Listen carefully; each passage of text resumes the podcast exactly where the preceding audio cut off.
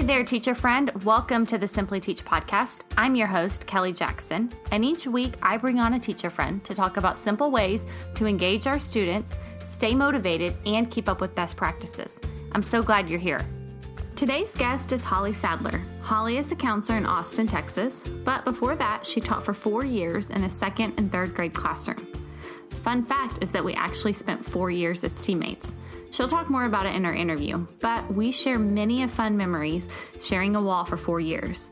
We knock secret knocks to each other in the middle of lessons and have competitions with our kids to see whose class could chant the loudest. And we worked really hard as planning partners to create lots of fun lessons for our kiddos. What I love best about Holly is her passion for people. She joined our team after my first year of teaching. I don't think I've ever told her this, but when I found out our team was getting a new member, I, of course, jumped on Facebook to creep her. And when I saw that she was a young girl like me, I was super stoked to have a friend my age at our school.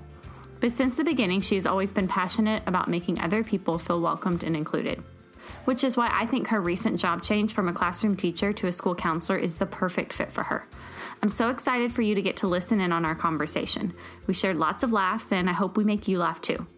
Oh, and also, I went into a brief rant about this new book that I'm reading, and I have to be honest, I didn't really have any clue what I was talking about, so just keep that in mind when you get to that point. I think you'll know what I'm talking about. Let's get to it. Here's my conversation with Holly.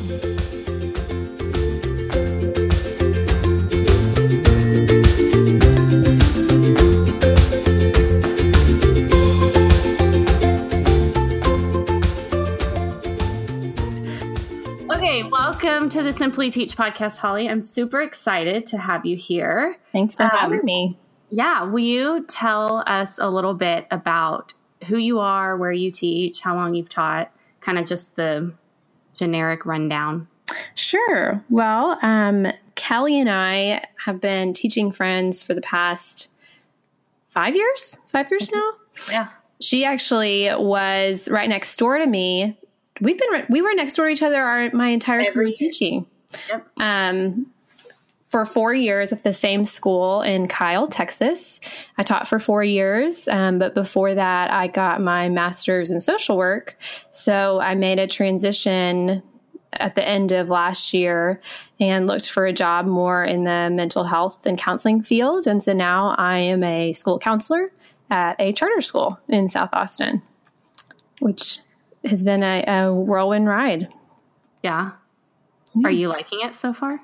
Yeah, it's been great. It's a little different than teaching, obviously. I think the best part is getting to work with kids one-on-one, getting to know their hearts. I think the hardest part is just being the only one in my field at my school. So you don't have your buddies that you can reach out to and ask for tips or advice. And I realized another kind of bummer thing around Christmas time when everybody was having their Christmas party, I didn't have a Christmas party to go to. So I just bounced around to all the classrooms and visited everybody. But that's kind of fun because you get all the fun without the mess of having to clean it up. That is true. You just show up and tell the teachers how much fun it looks, but you don't have any glitter on your floor. You don't have, frosting. Did you do glitter in your classroom when you were teaching? Oh yeah. I let the glitter happen. It was a controlled substance, but that's what it happened. So for people listening, Holly and I, we started out in third grade together for a year. I guess it was my second year. I was teaching my first year in third grade, and then you came in my second year. Your first year we spent in third grade, and then we spent the next 3 years in first year in third grade, next 3 years, right, in second grade. Uh-huh. And we got into a good system. We did. But now, so the person Holly worked with last year, Catherine, or for the past 3 years as her partner, is now my partner. I know. So we share kids and work together. And when we were getting ready for all the Christmas stuff, she was like, are you going to do glitter? Holly always did glitter. And I was like, no, I am not like Holly. I will not do glitter in the classroom. Oh my goodness. I can't believe she asked that. Yeah, she did. It was funny. I was like, nope, that's not, I can't deal with that kind of mess. I do allow more power to you. I do allow glitter in my counseling room too. And it's that's a more contained. You would be surprised though. Yeah, honestly. Yeah. So I've been kind of getting trained and learning how to do play therapy. And one of the things about it is that you, as a therapist, you take a really non-directive role. So meaning like you don't tell kids a lot. You really don't tell them anything that to do. I mean, there's limits, but for example, there have been times where kids have used glitter and like my teacher brain is on fire thinking like, oh my gosh, I would have controlled or contained this in such a different way if I was in the teacher role. But as the counselor or the therapist, you are giving them a lot more freedom than you would in the classroom when you have 25, you know, so it's just a different role. So, okay. You said you're at a charter school. And so explain that to me. Like what, I don't really quite understand how it's different because it's like a public school, right? Yeah. I think the similarities. So Kelly and I taught at a public school, which is why she's probably asking that, before I moved into a charter school. And I think the main similarity is that both charter schools and public schools are open to anyone. Now, because they have, you know, more people interested than they can allow in, they do a lot of charter schools do, it's kind of like a lottery system for enrollment. So when people want to come to the school, they enter into a lottery and they pick certain people's application.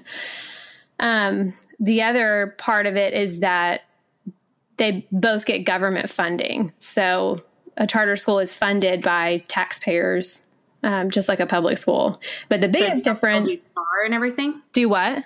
Y'all do STAR testing? Uh-huh. Okay. Yeah. Now, the biggest difference is that a charter school can have a very different mission and agenda than a public school. So you know, they can have very different kind of mission and goals that they want to accomplish with their students.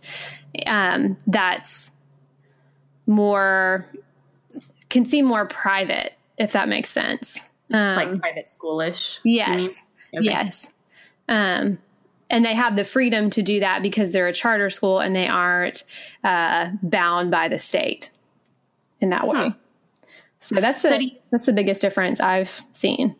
Do you feel like I mean, I guess it's hard to tell because you're in a different role, but do you feel like the work environment is different? Like, is it less stressful? Or less? I mean, I think that there's both. I mean, I think because there's a different mission and different goals, I mean, I think all teachers and schools have similar goals, but for example, like one of the goals of our school is centered around like creating global citizens. So there's a lot of focus on like multiculturalism.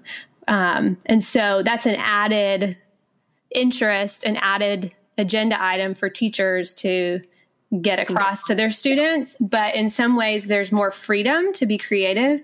And that's one of the things I've loved the most about my job is that there's not a prescription for what my job looks like. And so I've really done some creation of my own. I think that's totally you, because in the classroom you were such a creative, always doing crafts with the kids, always doing creative things. And I feel like in the classroom that gets hard because you're so constrained by time that you like, that's one thing I struggle with in teaching is like losing the fun part because it's like, got to get this done. Oh, you don't understand this. Oh, well, we're moving on because you know, we've got this test coming up or whatever. Yeah. Yeah. So, and that was something I didn't know about myself before I started teaching was that I really thrive in an environment where I can be creative, and teaching allowed that for me. But like you said, there are limits to that. Right. And I think the other part that I see as being really a sweet part about charter schools is that it's a smaller,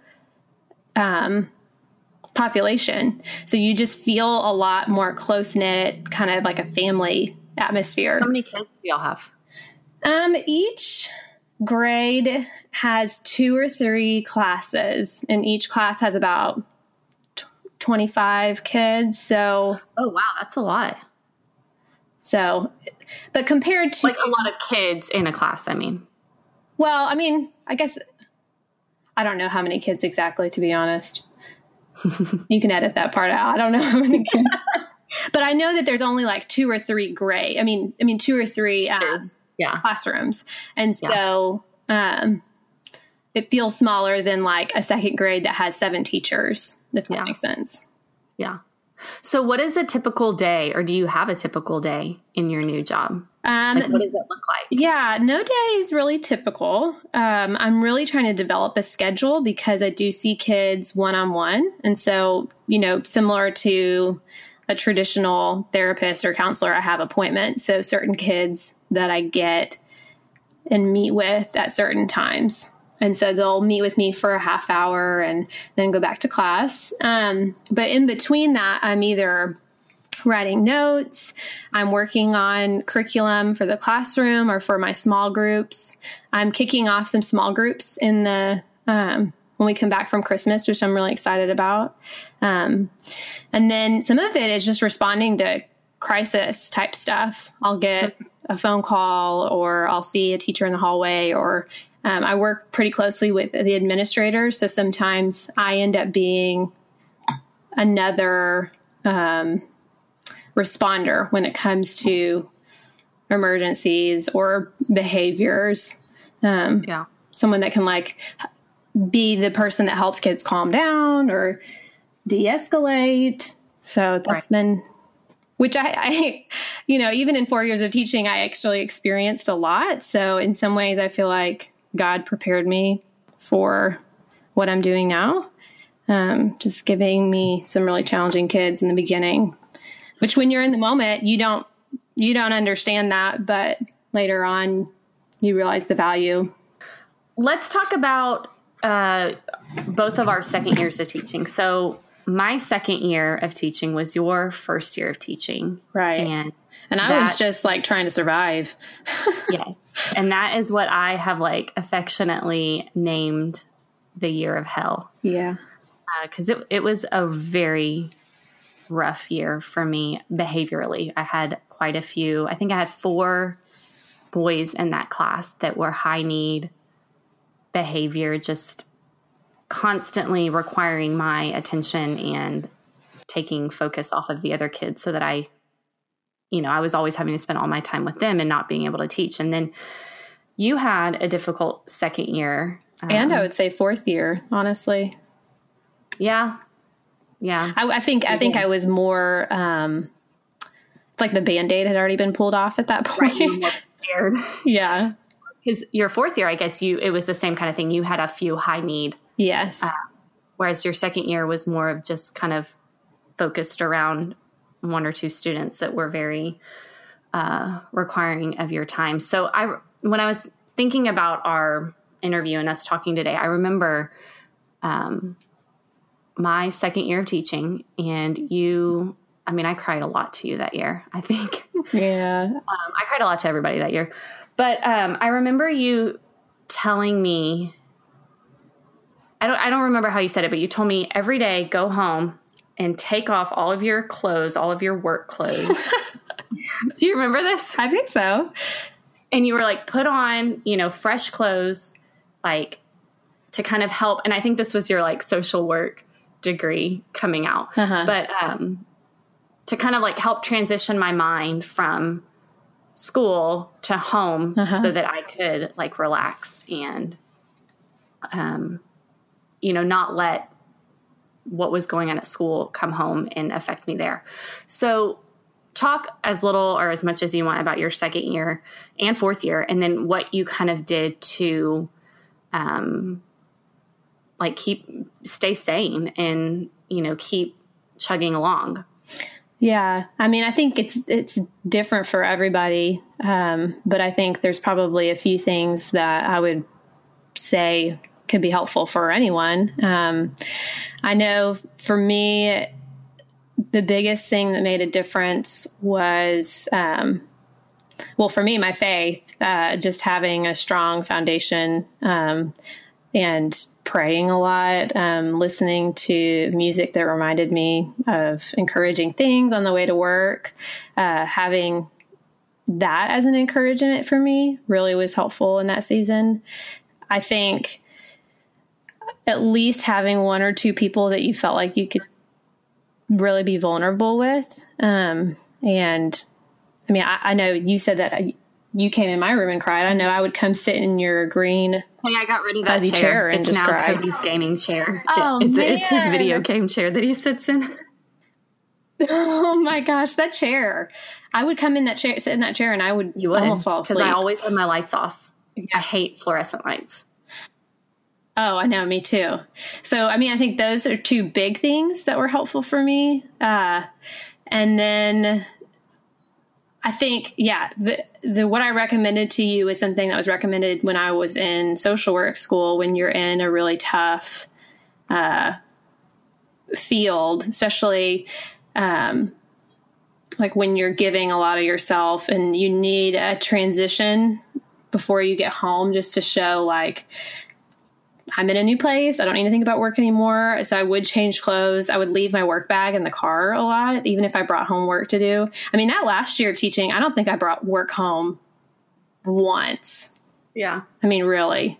So I think getting to the point where I think by that fourth year, I had a much better routine and a much better boundary between work and home.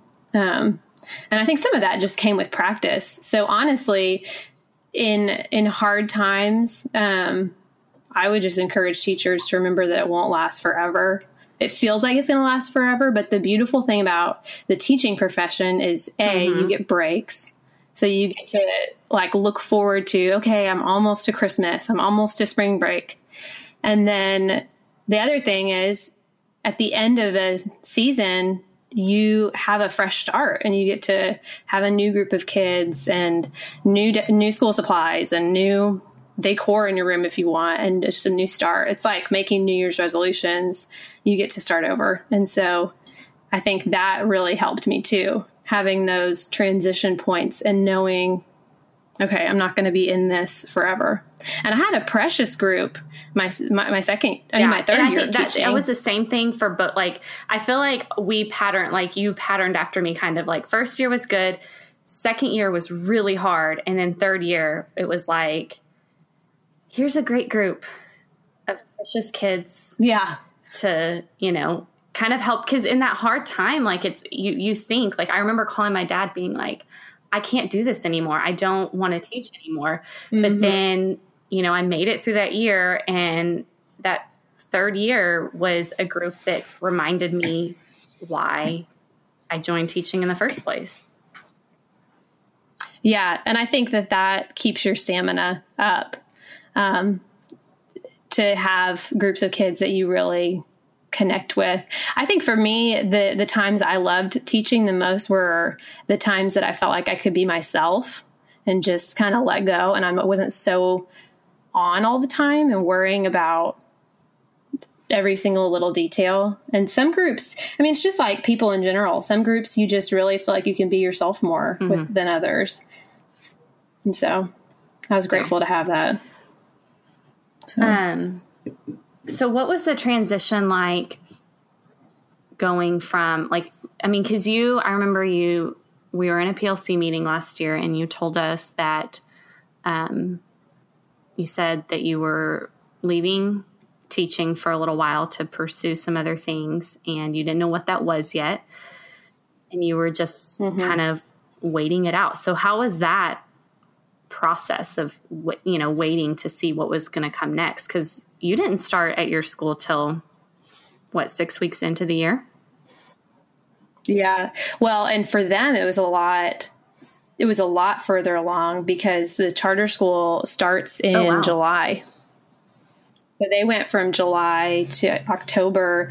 They had somebody else in my position that pretty quickly moved. And so I'm amazed that this position was open in October. It really was providential for me, because I think, you know, I transitioned out of teaching, which was hard and sad, but I really felt like I was doing the right thing. I think I felt a lot of peace about it, and that propelled me forward. And then I spent most of the summer, I took a month off and just let myself have a summer. And then I spent most of the rest of the summer job searching and spending a lot of time doing informational interviews, which I would just go meet with people in the counseling, social work field and learn about what they did, which was really helpful because I think it helped narrow down what I wanted to do. And then I interviewed for some jobs and nothing felt like the right fit. And then it was so strange because I got 2 job offers within the same, I don't know, week for two jobs that I would have absolutely loved. And it was a really tough decision. But the other job was temporary, like it was for somebody on maternity leave, and this one was more permanent. And so I ended up deciding to do this, and it's, I'm really grateful that I made the decision that I did. I think for this season, getting to be creative again has been really inspiring. What do you miss about teaching? What's been hard? I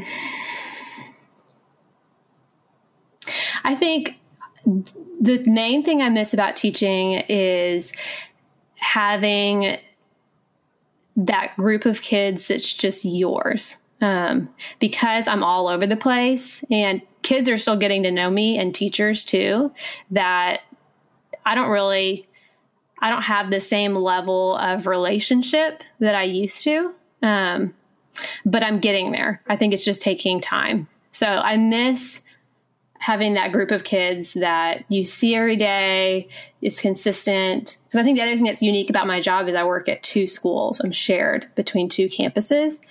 And so I'm like kind of 2 feet or 1 foot in each door. Do you commute during the day? So, or are you like some days? No, I switch off every other day.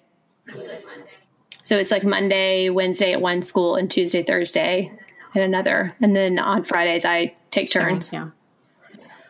So even though you're counseling at a charter school, you're still counseling. So how should teachers support you? And then how can you support teachers? I mean, I think something that's unique about me being in this role is that I was a teacher.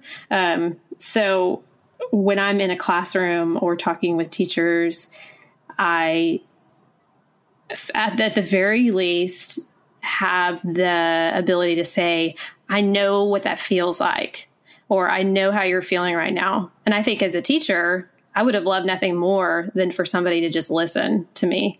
And so, you know, as much as I counsel kids, I do spend some time, not formally, but informally counseling teachers, because their job is stressful, and to have somebody who's kind of removed from, you know, I'm not evaluating teachers. I'm not there to judge. I can just be kind of a listening ear. So I think that's something I do to support them. I also work in classrooms. So I'll go in classrooms and help teachers brainstorm ideas for how to work with specific kids, or just for things that are not working in their classroom. And I know that would have been so helpful to me to have somebody else in my room that could say, oh, well, what if you tried this? Or what if you did this? Because I always wanted more feedback as a teacher, whether positive or constructive. And so giving teachers feedback. How can teachers support you? Like what do we need to do as teachers to help you as a counselor? Yeah. I think the biggest thing, well, 2 things. I think realizing that, you know, I am in a role to support, but not to fix. I think I don't have all the answers, and I would love to be able to just snap my fingers and change kids' behavior, but really that's not my role. And so when teachers don't see the results that they are hoping for, to realize that change and behavior and all of us are in a process. And so we need to be patient with kids and give them time to grow and at their own pace. And I think the other thing is just to be a friend, again, because I'm between two campuses. It's just taken time to build relationships. And so teachers that have gone out of their way to be kind to me and make me feel welcome. I mean, even showing me like, oh, here's the Google Share Drive for our campus. Let me make sure you have that. It just it means a lot to somebody, especially coming in mid-year. Well, I think going to a new school, because I mean, I've taught at the same school all 6 years. So, yeah, you know, going in was, I mean, I haven't had to do that transition of like knowing, like having a school culture and having a community, and then going to where you don't know anybody, but everybody knows each other. And like, I have a friend who, well, Shelly, you know her from our school. She, I think it was the day before Meet the Teacher Night, or no, the day of Meet the Teacher Night, was moved to another campus. And I know that for her, it's, you know, just like getting into that, like trying to make friends when everybody already has their kind of groups established and whatnot, can be really difficult and challenging. Oh, yeah. I mean, I'm a huge advocate for mentor teachers, for new teachers to the campus. Not necessarily new to the profession teachers, but just to show you like, here's where the, you know, where you fill up your water bottle, and here's how to make copies. I mean, just simple things like that. The basics. Yeah. Okay. We're going to transition into not teaching related stuff. Okay. Is that okay? Yeah, go for it. So you started to talk about this before we were recording, but I wanted you to talk about it on here. Y'all are fostering a dog. We are. Tell us about that. Yeah, well, this is foster number 3 for us. And the very first time we did it was over the summer, right after Hurricane Harvey, because I just was like itching to do something to help. And there were a lot of dogs that were needing a home. And so, and also I had more time being in the summer, and so I could be home with the dog. And so we did that. And then over Christmas, we did the same thing, but our second foster dog got adopted really quickly. And so we're on foster number 3. And so she's a sweet yellow lab, and her name's Nike. But she, we got her about 3 days ago, and she is probably the most shy dog I've ever been around. So it's really rewarding to watch just her small changes and the small steps that she makes to try to be brave. It's really been, I've learned a lot from the process of fostering. Where are y'all fostering through? Well, we started through Austin Pets Alive, and then we want to adopt a dog this spring. And we are both really drawn to Labradors.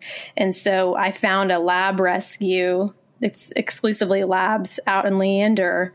And so we have gotten our last 2 fosters from them. It's called Heart of Texas Lab Rescue. And so that's where Nike's from. Oh, well, I was confused because you said 3rd, but then I remember seeing on your Instagram like last week, I thought it happened fast. It happened fast. I know. And Jeff was, I think I told you this, Jeff is going on a work trip. And I said, I'm going to need another dog. I'm going to need something to keep me company while you're gone. I know. And she might take some time to come out of her shell. So how do you not adopt the dog that you're fostering? I do not know. I have bawled my eyes out both times. Yeah. And yeah, both times that we've adopted or somebody's adopted the dog, but I have to remind myself that that's why we're doing this. We want them to be, because sometimes you get, the last 2 dogs we got were pretty easily adoptable, meaning that they were already in a place that somebody would want to adopt them immediately, which is why we didn't have them long. But this 3rd dog, I think just because she is on the more timid, shy side, is just going to, I feel like, maybe take a little more time to rehabilitate. And so that's really rewarding, I think, which is why I keep doing it, is to see dogs transform. Well, and at our school, I keep saying our school, at my school, because you're not there anymore, we have a teacher who is an avid dog person. And yes. She helps foster out dogs. She fosters dogs herself and then, tries to coordinate people. She's tried to get us a couple times and I chicken out every time. But I remember, because I asked her the same question, how do you not fall in love with the dog and want to keep it? And she raised a really good point. She was like, well, when I'm giving a dog away, I'm essentially saving two dogs, because I'm giving a dog to a home that can go. Mm-hmm. And then I'm opening up a spot in my home for another dog. Yeah, that's a great point. Yeah. And so we need to do it. I'm just nervous to we already have two dogs too. So bringing a third dog into the mix is kind of a little nerve-wracking. Yeah. However, I do know that some dogs, especially dogs that haven't had a lot of socialization, can do really well in homes that have other dogs there, because they see the other dogs getting a lot of attention and love from the humans. And so then they realize more quickly, oh, humans are okay. I can handle this. But I don't know. It's been such a rewarding experience for me. I've learned so much about how the gospel permeates every area of our life. I mean, I think about how patient God is with me in my quirks, and you have to with your dog. Yes. Yeah. And my mistakes. I mean, I'm sure you know that having dogs, but then also having dogs that are kind of, a little rough around the edges. It has tested our patience. And I think we had a conversation recently where we realized, if we can do this with a dog, maybe we could do this with a child someday. And so that just opened up a whole new world to us, thinking maybe we could foster kids. Mm-hmm. And so we're not at that point yet, but definitely we're more open to it now. Yeah. Yeah, for sure. Okay, so you and I both listen to The Happy Hour, which is my favorite podcast. I don't know about you. Yes, I love The Happy Hour. So I'm totally stealing this from her, and I don't know if that's okay or not, but she always has her guests share their three favorite things right now, and then what they're reading or something they've read recently. Uh-huh. So tell us your favorite things right now and what you're reading or what book recommendations you have. Okay. Well, I would have to say probably dog fostering is one of those. We're loving doing that. So I think that's one of my favorite things. So right before Christmas, I was at Central Market, and I remember our coworker, shout out to Casey, who always wore amber oil. Do you remember that? No. You don't remember this? No. Okay, so we had a coworker named Casey, and she always smelled really good. And I would ask her, "Why do you smell so good?" And it was amber oil. It's an essential oil, and she would just put it on like perfume. And I remember I had a student come up to me one morning and give me a hug and say, "Mrs. Sadler, you smell like milk." And then they hugged Miss Miller and was like, "Oh my gosh, you smell like heaven," or something. And I realized then the stuff better be good. So I started. What were you wearing that made you smell like milk? I don't know. Whatever my perfume was apparently smelled like milk. And I'm actually not a big perfume person, fancy perfume. I'll wear body spray, but for the most part, I don't really.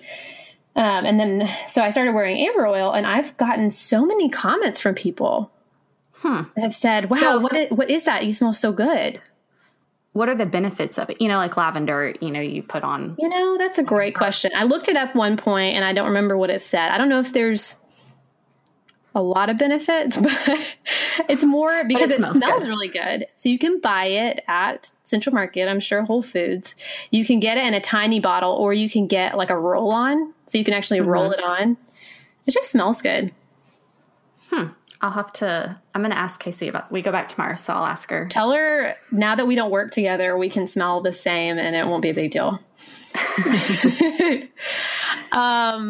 And then Jeff and I are watching The Office on Netflix, which has been a lot of fun. I don't think he ever watched it when it was out. I did, but we are loving it. I think at first he had a really hard time with Michael Scott, just like all the antics that he pulls. I don't know. Are you an Office fan? I haven't gotten into it. Oh man. I don't know. But I will say, like, I've tried to watch on my own. I've never gotten into it. And then today Cody and I, have been just laying around after New Year's was last night. So, just kind of taking it easy today. And we started watching, Parks and Rec, which is a really similar kind of show to The Office, right? Yeah. And I have been like LOLing so hard. So maybe once we finish this, I'll try The Office again. I think you would like it.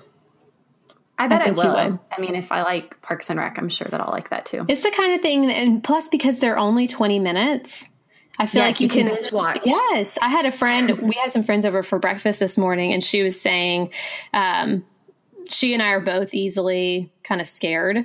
And so we were talking about Stranger Things, which I don't know. Have you watched Stranger Things? Yes. Okay. And she was like, the only way I could handle Stranger Things is if I watched an episode of The Office afterward. It was like an office chaser. So I could like calm down and not be scared that I was going to be in the upside down or something. Have you watched Stranger Things? Okay. Did you watch it? I watched 2 episodes and I tried so hard to be brave, but I couldn't make it any further. I understand. I totally understand why people like it. Like you need to try it. You need to try it again. So I feel like it took a couple episodes to get in for me. Okay.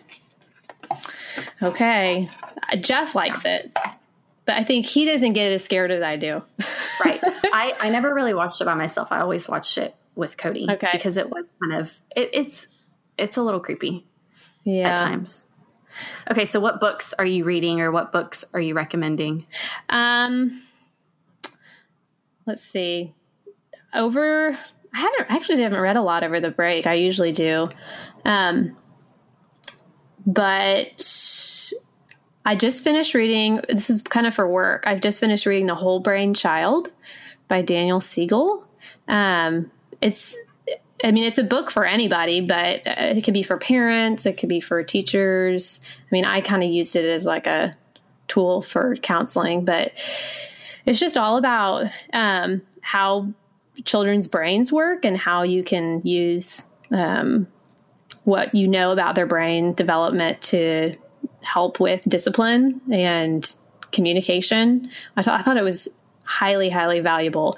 And they have little cartoons and drawings throughout the book, I don't know if that sounds weird, but to me, it's really helpful because I'm a super visual learner. So having like the little cartoons of them kind of like acting it out really helped me kind of like cement the ideas. Yeah. Internalize. And then I've been trying to, read Brene Brown's book for a while. I got to see her live, over the summer, which was a total treat. Are you familiar with Brene Brown? I know who she is. I haven't really followed a lot of her stuff though. Kelly. I know. So, yeah. So look, it's here. Maybe I'll read it next. I know. So for those of you who don't know who she is, the first thing I would do is go watch her TED Talk on vulnerability. I think it has I think that somebody at church, I think they might've used it in a sermon. Yeah. One week. I mean, I think it has like millions of views at this point, but she's a researcher and a social worker and a professor here in Texas actually. And she researches vulnerability and shame. And my favorite book of hers is called The Gifts of Imperfection, which we're both perfectionists, so... Yeah, it's probably a book I need to read. What are you reading? I'm going back and forth between 2 books right now. So one of the books I got for Christmas was Love Lives Here by Maria Goff. Oh, yeah. Have you read her husband's? Yeah, I read Love Does years ago. And so when she came out with this book, I wanted to read it. It's good. I like it. That's my favorite kind of book is like the little chapter essay. Oh, yeah. Type books. And then I'm also reading, I think it's called The Beauty Detox Solution by Kimberly Snyder. And it's like Amy from the Bobby Bones Show uses it. And she's super skinny. So maybe if I read it, I'll become super skinny. Is it like a detox? I mean, is it like a diet? It's I mean, I don't want to say it's a diet, but it's more like it's learning about how food like breaks down in your body and how you should eat food. Like there's a certain order in which you should eat food so that it breaks down in your body correctly so that you're not, your body isn't spending all this energy. Okay. So here's how she explained it. Think of like, when you, okay, I'm having to think through this. Sorry. So like fruit, for example, breaks down within like 20 minutes in your body. So that's, you always want to eat fruit on an empty stomach because it breaks down so quickly. Whereas like meat and protein takes hours to break down. So you want to eat that like at the end of the day when your body like has time to rest and isn't using, like you don't want to eat a bunch of meat and then put fruit on top of it. And then the fruit's going to sit there and just like ferment and you're not getting its nutrients. Like by the time it makes it to your intestines, the nutrients are gone. Does that make sense? Yeah. I learned a little bit about this when I had some friends that did, like a raw diet, but they would do, She talks about that in her book, but they would do raw until dinner. So they would eat raw all the way until dinner and then they would eat cooked stuff. I guess with the same idea that you get more of the nutrients when you have an empty stomach. And so they would do like, they had a juicer with juice for breakfast and then eat a salad for lunch. And then, I don't know. I think it's interesting. It is. Well, and I've been thinking about you a lot while I've been reading it because I know for a while you were vegetarian. Are you still, or did you? I'm kind of in the middle. Yeah. And, but they talk about how like people think that if you're vegetarian, and I think I asked you this, well, where do you get your protein from? Yeah. And, she talks about in the book how vegetables have way more protein than even meat does. You have to eat more vegetables to get like more, you have to eat more vegetables than meat to get protein, but by volume, vegetable has way more protein in it. And I don't know, it's just interesting to like learn about those kinds of things because I think, you know, you're raised where, you know, you have to have one meat and a starch and a vegetable for every meal. Like that's how I was raised. Yeah. Well, and I think I remember reading somewhere that talked about, the American diet is so like not accurate. And it's so diverse anyway. So, and we're eating so much more than people around the world typically eat in a day. And so it was saying that people are so worried about where they're going to get protein, but really like if you eat a varied diet, there's you'll get it. There's no way. I mean, don't quote me on this. I'm not a doctor, but there's no way that you're not going to get protein. Well, the mic drop moment for me was, there were two of them when I read the book. The first one is she starts off the book talking about gorillas and how gorillas are like one of the biggest, strongest, most powerful animals on earth. And, they eat an all vegetable diet. They do. And then she talked about cows. Everybody's like, ooh, you need meat to get protein, yada, yada, yada. But where like cows don't eat meat, they eat grass. And that's where we're going for our biggest source of protein, but they don't even eat meat for protein. So I don't know. We've given everybody a lesson on take it or leave it. Yeah. Take what you want. Okay. But one other thing I did read, and I know you've read this, is The Life-Changing Magic of Tidying Up. Yes. I read that in like a day and a half, and Cody probably could have killed me because I made him, well, I went through most of the house, but I made him go through his closet and clean out and get rid of. So our garage is full of stuff. We're ready for a garage sale now. It feels so good though. It does. And let me tell you this, Kelly, it's funny that you say that because today, one of the things I wanted to do over the break was like, just do a mini purge just to start kind of the year fresh. And what I realized is I went around the whole house looked in my closet, looked in the kitchen, yada, yada. And I really could not find a lot of stuff, which is surprising to me. And I think what it's saying to me is that I've like kept up with the habits more over, because I read that book. Gosh. You read it a while back. I read it not last summer, but summer before last. It was right after you got married. So like a year and a half. I know. My poor husband, I made him like clean out all of this stuff right when we got married. But, it helps later on, because then you're more able to quickly decide like, oh, I don't like this, or, oh, this didn't bring me joy. I don't need it. And you just get, that's my new phrase right now. It doesn't bring me joy. Not bring me joy. So no. Bye. I know. I was going to recommend one more book to you on the topic of, health.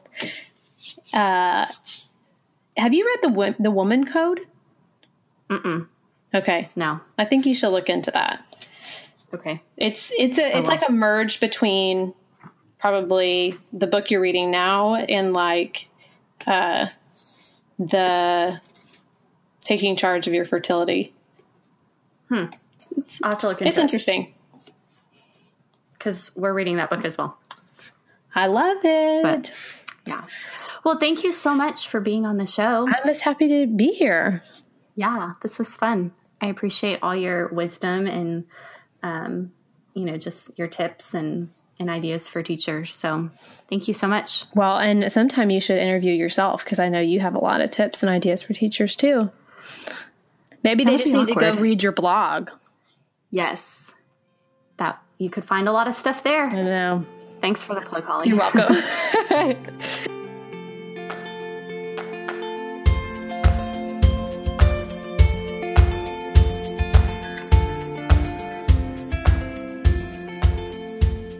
Wasn't our conversation so much fun? I loved hearing the wisdom Holly shared about how to deal with rough students that are beyond our control. We've all been there, right? And how she talked about welcoming the new teacher on campus. We're so busy as teachers, and I know I'm 100% guilty of neglecting to check in on those newbies to the school. What a great reminder to reach out to them and welcome them even after the first few days. Everything we talked about in today's show is over on my website, thesimplyorganizedteacher.com. Even that book that I was talking about, the one where I pretended to know about cows and protein and meat and whatever. Make sure you sign up for my email list while you're there so you can get the show notes straight to your inbox. Hey, thanks for listening to another episode of Simply Teach. Don't forget to head over to thesimplyorganizedteacher.com for all of the show notes for this week's episode. You can visit the store to grab your copy of the Simply Organized Classroom ebook, a book I wrote all about ways to organize and manage your classroom effectively. Use the code SIMPLYTEACH for 10% off any items in the store. The fun music you're listening to, that's provided by hooksounds.com. Thanks for listening to this week's episode of Simply Teach. We hope you feel encouraged and inspired to continue being the amazing teacher you are. Make sure to join us back next week for a new episode. Oh, and don't forget to subscribe on iTunes and leave a review so other great teachers like you can find us. And you can help Mrs. Jackson broadcast out with some 5-star reviews. I meant to say you can help Mrs. Jackson podcast out with some 5-star reviews.